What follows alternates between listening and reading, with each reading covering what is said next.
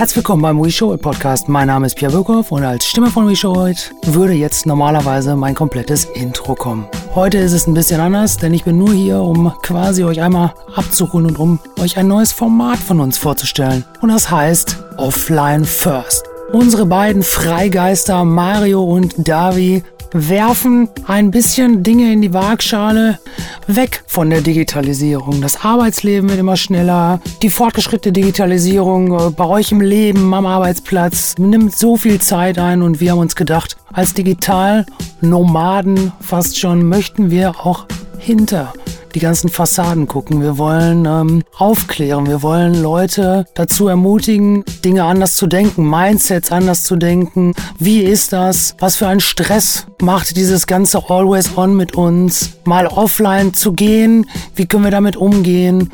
Und all diese Dinge. Ich könnte jetzt viel über Mario und über Davi erzählen.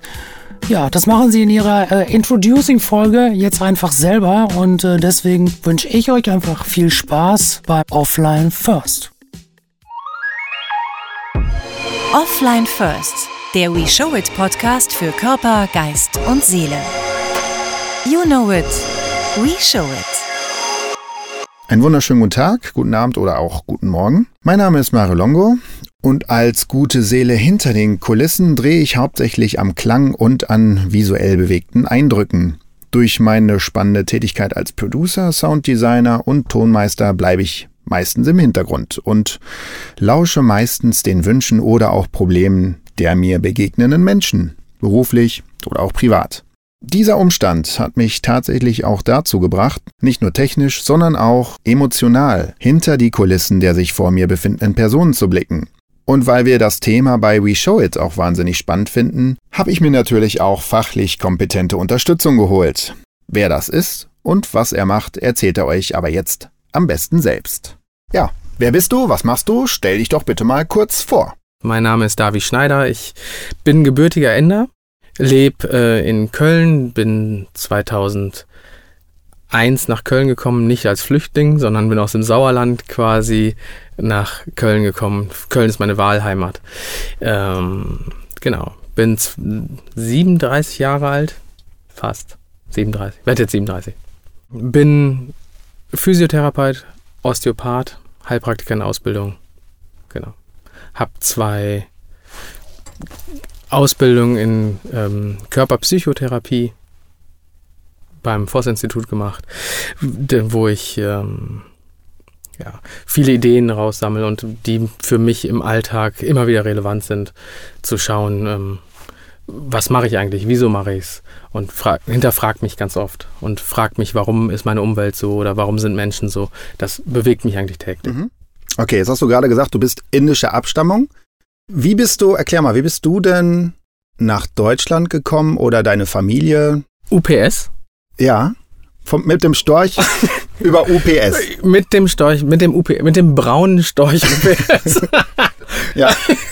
Nein, ähm, ich bin tatsächlich 82 adoptiert worden, bin in, im Sauerland bei deutschen Eltern aufgewachsen und ähm, ja, habe aber eine, ein großes Interesse für Indien. Okay. Und deswegen reise ich da zweimal im Jahr hin, wenn es mir möglich ist. Das heißt, du bist adoptiert worden. Wie, wie kann ich mir das vorstellen? Also ich meine, ja, ich weiß, man gibt irgendwo ein Kind ab und dann kommen neue Eltern. Äh, wie, wie, wie, sind, wie haben deine Eltern dich gefunden? Also Gut, wir müssen einmal ein bisschen zurückspulen ins Jahr 82. Da war das noch nicht so wie heute, wo das äh, relativ üblich in den Medien ist, dass es, dass es dieses gab. Also bei uns ähm, im Sauerland war das, glaube ich, gar nicht so ein großes Thema. Ich kannte auch oder ich kenne auch niemanden aus der Gegend, wo eine Adoption offen besprochen wird. Vielleicht gab es das, aber dann war es halt eine Adoption unter Weißen, da fällt halt nicht auf. Wenn du ähm, aus einer, einer weißen Familie als stark pigmentierter stehst, fällt das auf und da gibt's, fehlen halt Erklärungsmodelle. Mhm. Außer der UPS-Mann war da. Von daher, ähm, was wollte ich sagen? Das war das Tabuthema? Nee, nee, nicht Tabuthema. Es war kein Tabuthema, aber es war einfach kein Thema, was mega präsent war. Von daher muss es etwas geben wie so eine Brücke. Und die Nachbarn von meinen Großeltern, wenn ich mich, wenn ich den Geschichten, äh, mich an die Geschichten meiner Eltern erinnere, dann hatten die einen Kontakt zu dem Kinderheim, wo ich her bin, in Indien. Aha. Mhm. Und über diesen Kontakt ähm, haben meine Eltern dann Kontakt aufgenommen mit den Kindern in Indien und die haben dann gesagt, ah ja, wir haben ein paar Kinder hier und zwar das dickste würden wir euch schicken. In Kurzform, stimmt nicht ganz, aber ja. Okay, also Kinderheim. Ähm, jetzt bist du ja in einer Position, du hilfst ja quasi Menschen. Ist der Umstand, dass du selber quasi aus einem Kinderheim kommst, dass du adoptiert bist, war das quasi ein Motivator für dich, irgendwann mal zu sagen, ach Mensch, was mache ich denn? Popstar war jetzt irgendwie keine Alternative, also werde ich jetzt Physiotherapeut. Also ist das ein Motivator für dich gewesen, auch anderen was zu geben oder zu helfen? Überhaupt nicht, wenn ich ehrlich bin. Ja. Ähm, in wieder zurück, Sauerland, ähm, sagen wir 90er Jahre, 1990, habe hab ich mich eigentlich immer für Kampfsport interessiert und habe ähm, Vielleicht auch aus dem Gedanken heraus meiner Eltern, dass ich ein weiß, schwarzes Kind in, im Sauerland verteidigen muss, haben sie mich zum Judo geschickt und so. Und als ich dann mit 16, 17 so weit war, dass ich auch auf Turniere gegangen bin, hatte ich immer einen Physiotherapeuten dabei, der mhm. uns wieder zusammengeflickt hat und der bei mir immer Techniken angewandt hat, die ich mir gemerkt habe und dann kam ich nach Hause, dann hat meine Familie sich hingelegt und hat gesagt, ah du, ich habe da so einen Schulterschmerz, kannst du mal dabei 16. Und dann habe ich die behandelt, eingerenkt. Ich habe alles gemacht, was der auch gemacht hat, aber ich wusste nicht, was ich getan habe. Von daher war dann bei meiner Berufswahl es gar nicht so schwierig zu sagen, okay, das, das kann ich am besten. Äh, ich bin überhaupt niemand, der zwei Stunden am Schreibtisch sitzen kann. Das konnte ich in der Schule schon nicht. Also eine reine Schreibtischtätigkeit wäre gar nichts. Popstar dann schon eher, aber singen ist auch nicht so meins. ähm, genau. Ja. Und von daher ist es eher das. Lass mich die Frage abkürzen und so sagen, äh, weil ich es kann. Okay. Nicht, weil ich es muss. Mhm. Okay. Welches Problem begegnet dir denn, also was ist das häufigste Problem, mit dem Menschen zu dir kommen? Na, gut, meine Praxis ist so ausgelegt, dass, ähm, oder meine Tätigkeit ist durch meine Fortbildung so, so ähm, gewichtet, dass ich eher nicht Akutfälle behandle. Eher nicht, auch mal, aber eher die die einen langen Leidensweg hinter sich haben, die viel ausprobiert haben und wo dann klar ist, sie stehen am Ende eines Weges und sie wissen nicht mehr genau. Und dann werden sie eher zu uns geschickt. Und dann suchen wir nochmal nach Lösungsansätzen, die vielleicht vorher nicht abgeklappert worden sind. Und deswegen ähm, ist meine, meine Tätigkeit eher so ausgelegt auf chronifizierte Patienten, die mh, mm, alle eine, sag, lass es mal Stresssymptomatik unterliegen. Stress jetzt nicht nur in dem äh, Brigitte-Stress, den wir so in, in Brigitte-Gala und so lesen, mhm. sondern Stress kann ja auch ein rein physisches Phänomen sein. Sie haben, ja. sie haben durch irgendetwas einen physischen Stress. Mhm. Und dieser Stress sorgt für verschiedene Ausdrucksformen an Symptomen. Mhm. Also ist das dann eigentlich schon eher psychosomatisch, sagt man das so? Psychosomatisch ist finde ich, oft so, äh, ist oft besetzt mit etwas, wo jemand es vermischen könnte mit Hy Hypo Hypochondrie. Ähm, und die Menschen immer sagen, ja, aber äh, bilde ich mir das nur ein? Nee, das ist völliger Quatsch. Ich glaube, dass ähm, diese Psychosomatik etwas ist, wo der Körper einfach nicht anders kann, als es so auszudrücken. Lass uns die Psychosomatik umbenennen in einen Ausdruck des Körpers. Mhm. Weil immer wenn etwas nicht so sein sollte oder wenn irgendwas nicht gut ist für den Körper, entwickelt er Schmerz. Dass ich nicht auf eine heiße Herdplatte packe, ist einfach da. Wenn ich drauf packe, tut's weh, mache ich nicht nochmal. Mhm. Ähm, diesen Mechanismus, den haben wir ein bisschen verlernt, weil dann tut's weh. Was tun wir? Wir nehmen eine Kopfschmerz oder eine Schmerztablette und können damit das genauso tun wie immer. Ne? Ähm, Genau, von daher ist es eher etwas, wo der Körper eine gesunde Reaktion auf eine kranke Umgebung zeigt, also oder auf eine Verhalten, kranke Verhaltensweise. Eher mein Ansatz. Und Psychosomatik, ja, vielleicht im weitesten Sinne. Okay. Ist der Faktor Zeit oder einfach unser Umgang mit der Zeit, wie wir uns Zeit einteilen, was wir quasi machen, Druck ausgesetzt auf der Arbeit, von Freunden, zu Hause, Family, was auch immer, ist das auch ein Element, was da wesentlich dran schuld ist, dass wir oft oder dass Menschen, Patienten oft in dieser Situation sind, gestresst zu sein oder sich in einer Situation zu befinden, wo man sagt, ah, ich weiß gerade nicht mehr weiter, ich habe Schmerzen mit der Schulter, in der Seele, auf dem Herzen, was auch immer? Das eine ist, ähm, nicht, nicht jeder, der Stress hat, entwickelt ein Symptom. Ist einfach so. Es gibt Leute, die haben Stress, die haben massiv Stress, die können sich permanent überlasten, das passiert gar nicht. Gar kein Problem. Das andere sind Leute, die sich schnell überfordern lassen und dann, ich bin mir nicht sicher, ob der Faktor Zeit da so reinspielt, sondern ich glaube, dass wir das Gefühl, gestresst zu sein, entwickeln in dem Moment, wo wir ähm, in Gedankenkonstrukten uns einen Schritt voraus sind oder der Zeit einen Schritt voraus sind. Und das auch manchmal nur mit Befürchtungen. Wenn ich irgendwie eine Wand streichen will und ich denke ab der Hälfte, scheiße, das schaffe ich nicht, schaffe ich nicht, ich muss ja noch die anderen Wände streichen, dann komme ich in Stress. Mhm. Wenn ich aber denke, wenn, und in dem Moment, wo ich an das denke, was noch kommen muss, verliere ich ein Stück weit die Aufmerksamkeit für das, was ich jetzt gerade streiche. Wenn ich mich nur auf das Streichen konzentrieren würde, hätte ich keinen Stress, weil dann dauert das halt so lange es dauert. Ja. Und natürlich kann ich mir da jetzt keine zwei Tage für lassen, aber wenn ich es einfach nur durchziehe bis zum Ende und mich dann der nächsten Aufgabe widme, dann ist es für das System, für den Körper, für alles klarer, als wenn ich nur in Befürchtungen lebe. Und das ist aus meiner Sicht das, was du fragst nach, was passiert eigentlich, wenn wir zu wenig Zeit haben. Aber die, die zu wenig Zeit ist oft nur gefühlt zu wenig Zeit. Oder wir werden von außen so überfordert, dass es nicht schaffbar ist. Und da muss man realistisch sagen, das ist schaffbar, das ist nicht schaffbar. Wenn der Chef dir 2000 Akten auf den Tisch knallt und die musst du alle bearbeiten in 10 Minuten, ist das nicht machbar. Das ist unrealistisch. Mhm. Von daher ist es zu, immer zu gucken, seine eigenen Grenzen zu fahren, was ist realistisch, was ist nicht realistisch. Okay, du sprichst ja jetzt gerade viel von Arbeit. Also äh, Streichen ist jetzt natürlich nur ein Beispiel, kann natürlich auch sein für, ich muss Klavier lernen, ich muss Gitarre spielen. Viele Noch einkaufen, Kinder zum zum genau. Kita bringen dabei. Ist das Wort muss ja ganz oft. Also das ist ja der eigene Druck, den man sich dann auch auferlegt. Ne? Ich habe jetzt irgendwie vier Stunden Freizeit und ich muss definitiv noch die Aktivitäten dazwischen packen. Ne? Also wie wichtig ist denn dann da der Umgang mit äh, der Zeit für sich selber? Also wirklich zu sagen, mal nichts zu tun oder zu entspannen. Ich glaube, wir haben in der heutigen Zeit das Problem, dass wir uns nicht mehr langweilen. Ich glaube, dass Langeweile für den Körper und damit auch fürs Nervensystem äh, signalisiert, der, Krank der Kampf oder der Krieg ist gewonnen.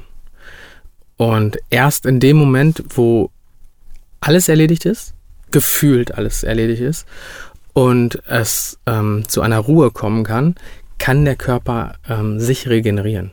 Wenn ich aber in dieser Ruhephase auf dem Handy daddel, ähm, von mir aus ein blödes Tetris-Spiel zocke, da auch wieder unter Stress komme, weil das wird ja, äh, ich könnte ja verlieren und dabei dann Fernseh gucke und ähm, esse und alles gleichzeitig mal, dann ist nicht Feierabend. Dann ist nicht Ruhe, sondern dann ist wieder Stress.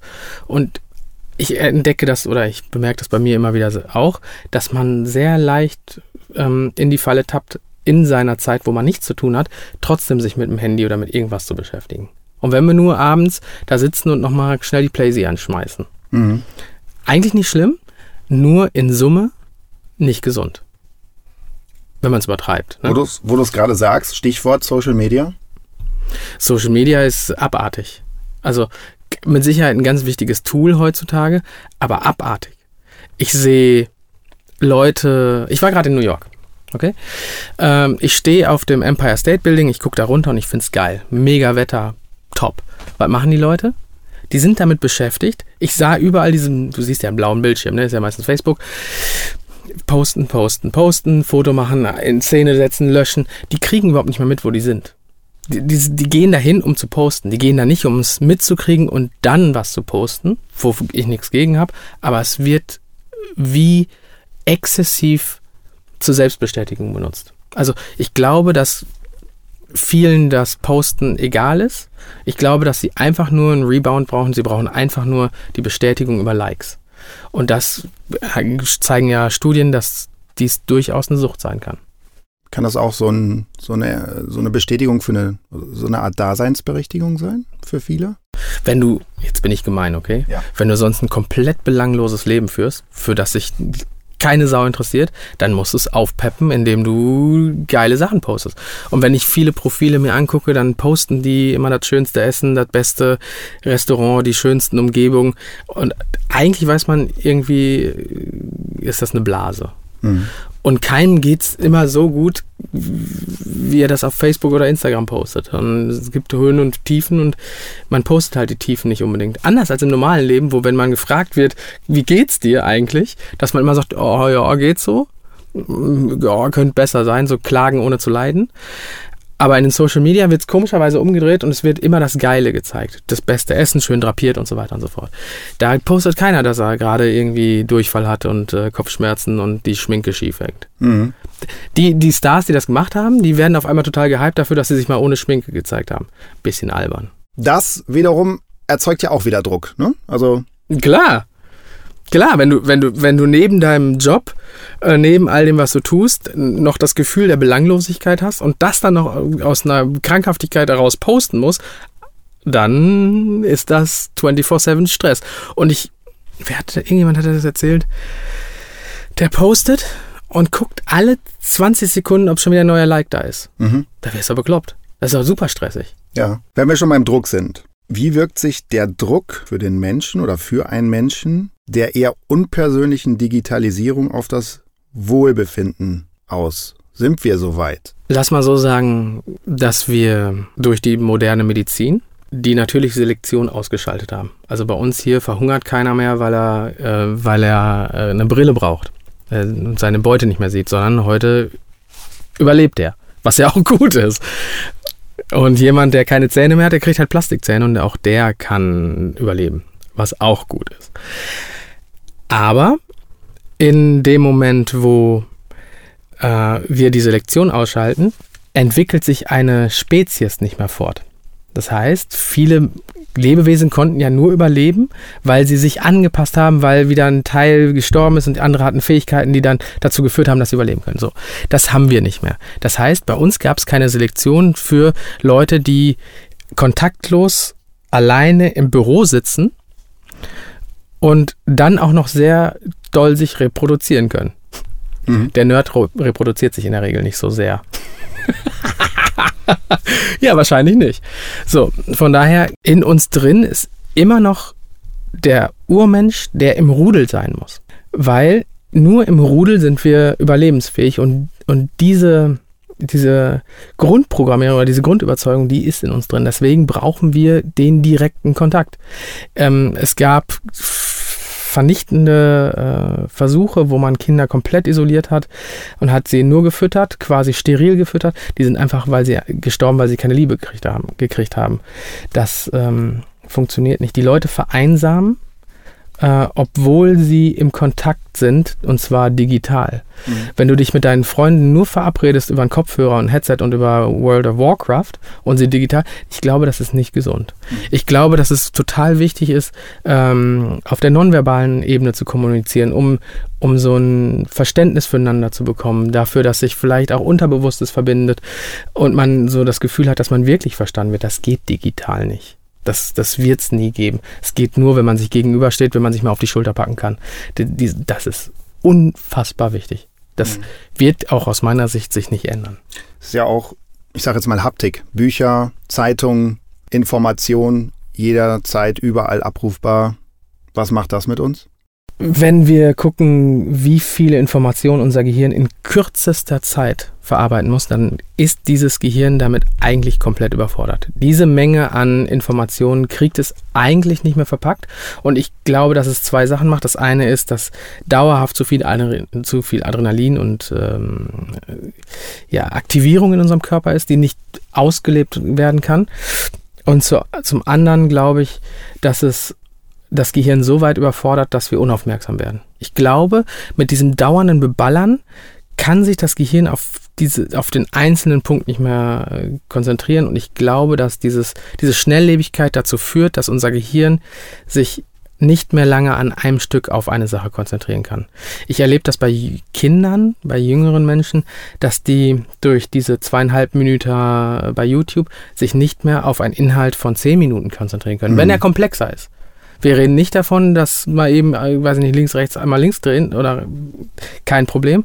Wenn die Zusammenhänge komplexer mit Sprache sind, steigen die aus. Mhm. Also Kinder ist, finde ich, auch ein ganz gutes Beispiel. Kinder, Jugendliche, ne? Ja, aber nehmen wir mal Kinder. Also letzten Endes fangen sie ja schon mittlerweile im Kindergarten an, iPads einzusetzen äh, in der Schule, was auch, glaube ich, oder meiner Meinung nach auch sinnvoll ist, weil es nicht darum geht, das zu verteufeln, so, weil aufhalten können wir es eh nicht, ohne Wertung. Aber ich glaube, wir stehen in der Pflicht, äh, gerade Kinder an die Hand zu nehmen und ihnen den oder einen halbwegs vernünftigen Umgang damit äh, aufzuzeigen. Was ist so de dein, dein Gefühl dafür, wo man sagt, so ab wann sollte ein Kind damit in Berührung kommen und wie viel? Boah, das ist schwierig zu sagen. Also ich glaube, dass iPad, iPhone, Computer einfach dazugehören. Wir können es den Kindern, wir dürfen es den Kindern nicht verbieten, weil sie werden damit ihr ganzes Leben lang zu tun haben. Das ist überhaupt nicht die Frage. Die, die Frage nach, wie viel ähm, kann ich nicht beantworten. Das ist Ermessenssache der Eltern. Man kann den Kindern ja auch durchaus pädagogisch sinnvolle Dinge auf dem iPad vorspielen oder ähm, also gar keine Frage. Ich habe früher stundenlang TKKG-Kassetten gehört. Warum sollten Kinder nicht stundenlang auch das bei YouTube machen können? Also das finde ich gar nicht so schlimm. Ich glaube, dass viel wichtiger ist, sie noch mehr auf den zwischenmenschlichen Kontakt zu schulen. Ich glaube, es braucht viel mehr, dass sie lernen, mit anderen Kindern und anderen Menschen umzugehen, zusätzlich zu dieser iPad-Zeit. Man müsste quasi so eine Gleichung aufstellen. Eine Stunde iPad, eine Stunde mit Menschen. So ungefähr. Mhm. Ich weiß nicht, ob das realistisch ist. Ich habe selber keine Kinder, ob das machbar ist, ob das ist jetzt nur aus meiner Theorie, aber ich mhm. finde, das wäre gesund. Ja. Wie gehst du persönlich mit äh, Social Medias um? Irgendwann ist mein Bruder zu mir gekommen und hat gesagt, ach übrigens, ich habe den Facebook-Account eingerichtet. ich so, aha. So, und dann lag der jahrelang brach. Ich habe damit nicht viel gemacht. Ich habe keine Ahnung, wusste auch nicht warum. Und ja, beruflich braucht man es ein bisschen, zumindest in meinem Metier. Ähm, ich habe das tatsächlich an meine Mitarbeiter abgegeben, die sich drum kümmern. Die sind auch eine andere Generation, die können das viel besser, die, für die ist das zack, zack, zack gemacht. Ich krieg schon einen Geduldsfadenriss, wenn ich da anfange, einen Post zu erstellen und dann funktioniert da was nicht, da habe ich keinen Bock drauf. Von daher wird es für mich gemacht. Ich betrachte den Account nicht wirklich, ich beobachte den nicht wirklich. Ich gehe damit um, als wäre es ein Werkzeug, was ich selten aus der Schublade holen muss. Mhm. Ist das, äh, ja, Kommen wir mal einmal nochmal, wir hatten es gerade schon mal so ein bisschen kurz angerissen, ähm, wo wir gesagt haben, okay, du findest halt äh, Bestätigungen im Netz, Thema Glückssuche. Ich will jetzt nicht sagen, wo ist mein Sinn des Lebens, aber wo, wie finde ich mein Glück? Viele Menschen versuchen ihr Glück da zu finden, sprich einmal den Partner zu finden, sprich irgendwie Bestätigung zu bekommen, Freunde zu finden oder sowas. Birgt das langfristig Gefahren? Da, auch da wieder müsste, es, müsste man sich individuell angucken, wie geht jemand damit um. Wenn er das Medium, Handy, Internet nutzt als Werkzeug, um zum Beispiel bei Tinder eine Frau zu finden. Darf ich den Markennamen sagen? Wahrscheinlich nicht. Ne? Doch, doch. Doch. Tinder, Tinder, Tindergarten. Äh, Tindergarten. Genau. Wenn, wenn er das einfach nur nutzt dafür, um jemanden zu treffen und als die digitalen Medien benutzt, um jemanden im realen Leben zu, kennenzulernen, völlig okay. Wenn sich das aber darauf beschränkt, dass er nur durchswiped und sein, sein Mittelpunkt ist nicht mehr der Mensch, sondern das Teil und der Mensch wird nachher nur noch konsumiert, dann birgt es für mich eine Gefahr. Und das ist das, was mir Patientinnen ähm, massiv erzählen, dass äh, sie so, man nennt das glaube ich Ghosting, ne? Dann lernen den Typ kennen, der macht da ein super Date und alles top und dann hören sie sechs Wochen nichts mehr von dem und dann nach sechs Wochen meldet er sich, als wäre es als wär's normal oder als wäre nichts gewesen und das krieg, kriegen die dann, also zumindest wenn die so meiner Generation sind, also ja, plus minus ein paar Jahre, kriegen die das nicht übereinander. Die können das, die können sich nicht einfach so konsumieren lassen. Diese hängen da immer viel mehr mit, äh, mit Herz und Verstand drin. Aus meiner Sicht wieder, wie gehe ich damit um? Prognose für die weitere Entwicklung der Psyche. Du hast es ja auch gerade gesagt, ich sag mal Hashtag Evolution, ohne das auch zu verteufeln. Aber richtig rosig sieht das ja alles irgendwie momentan nicht so aus. Also neben allen Vorteilen. Was glaubst du? Wo geht die Reise dahin? Kriegen wir eckige Augen? Also definitiv ähm, muss unsere, unser Daumen-Sattelgelenk stabiler werden. bei den ganzen Tippen. Ohne Witz. Ähm, Nackenmuskulatur muss sich verändern, die Halswirbelsäule muss sich verändern, weil das sind wir nicht gewohnt. Wir sind nicht gewohnt, acht, sechs, fünf Stunden am Tag nach unten zu gucken, um im Daumen was zu tun. Also da muss was passieren. Was tatsächlich jetzt Endeffekt passiert, keine Ahnung. Also da geht es wirklich auch darum, entsteht irgendwann in den Generationen so ein Bewusstsein dafür, äh, dass es ein Leben außerhalb davon gibt? Oder wird es noch mehr werden? Ich kann es dir nicht sagen. Werden wir in der Lage sein, einfach mehr Informationen aufzunehmen? Also ich meine, wenn wir jetzt irgendwie sagen, es ballert ja ständig Werbung auf uns ein, Informationen hier, schlechte Nachrichten da. Terrorwarnungen, politische Ereignisse sämtlicher Art. Äh, ich meine, es gibt ja auch nur einen kleinen Prozentsatz Gehirns, was wir benutzen. Der eine mehr, der andere weniger. ähm, Gibt es da, vielleicht schaufelt sich da noch irgendwie ein bisschen Speicherplatz frei? Oder glaubst du eher nicht? Kann ich nicht sagen. Da bin, ich, da bin ich nicht genug Evolutionsbiologe für. Da weiß ich nicht. Wer oder was inspiriert dich oder motiviert dich? Wer oder was? Also erstmal motiviere ich mich selber. Mhm. Also, dass ich morgens aufstehe, dass ich ähm, gerne meine Arbeit tue, ähm, jeden Morgen noch gerne zur Arbeit gehe, das bin schon ich. Weil ich weiß, wenn ich da hingehe, wird es ein lustiger Tag. Ich lache viel, wir haben viel Spaß in der Praxis.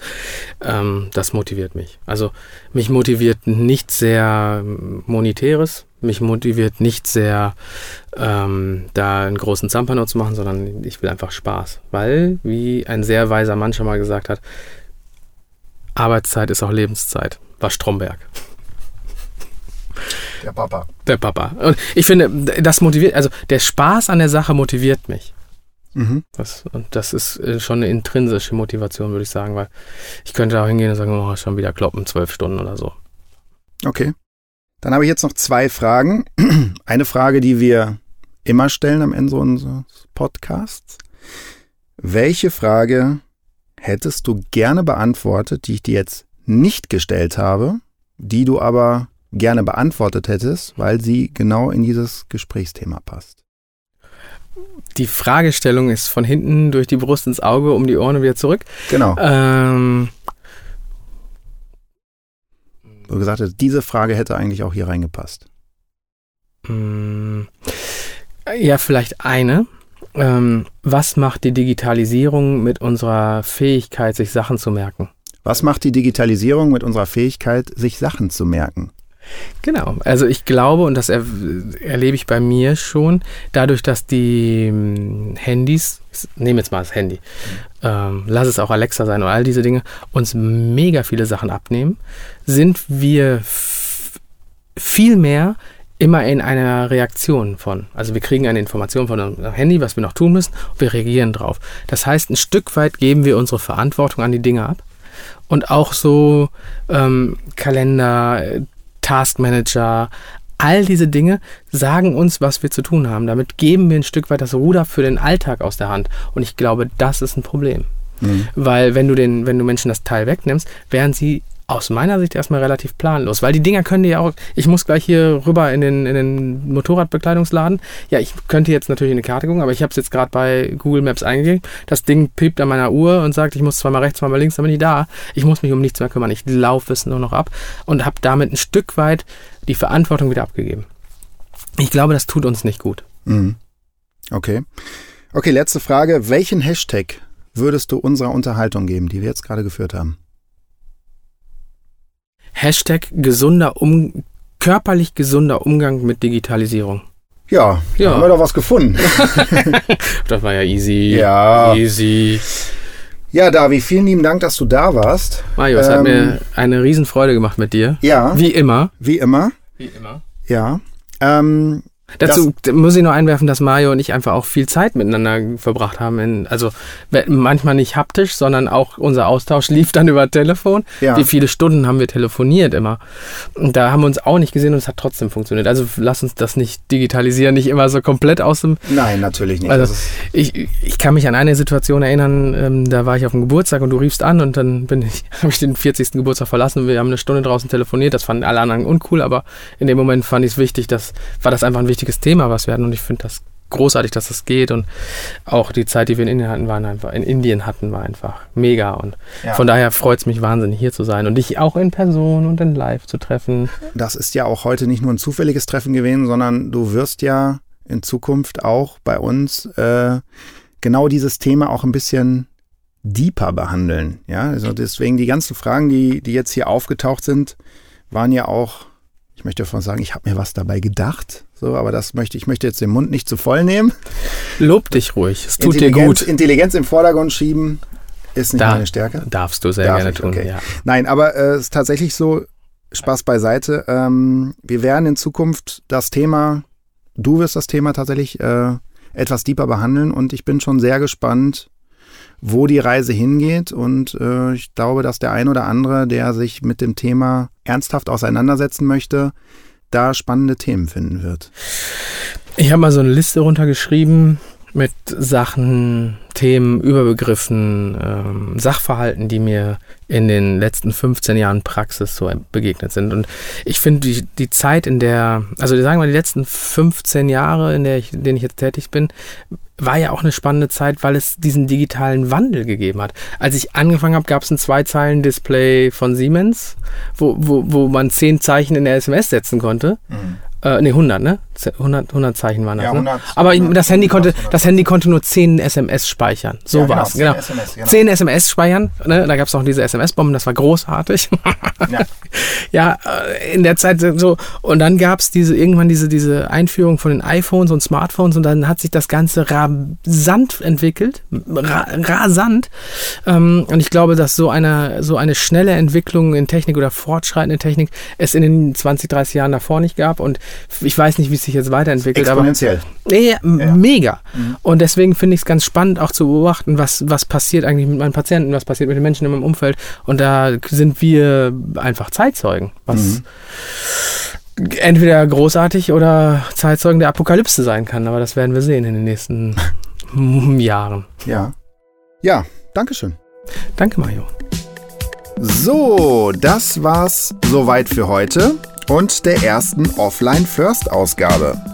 Wenn euch das Thema gefällt, würden wir uns wahnsinnig freuen, wenn ihr uns weiterhin zuhört oder im schönsten Fall abonniert. Hierzu geht ihr einfach in den Podcast-Handel eures Vertrauens, Spotify, iTunes oder wo auch immer und sucht nach We Show It. Für Anregungen, Feedback, Themenvorschläge oder Kommentare sind wir natürlich auch jederzeit offen. In diesem Sinne, bis zum nächsten Mal. Ciao. Offline First, der We Show It Podcast für Körper, Geist und Seele. You know it, we show it.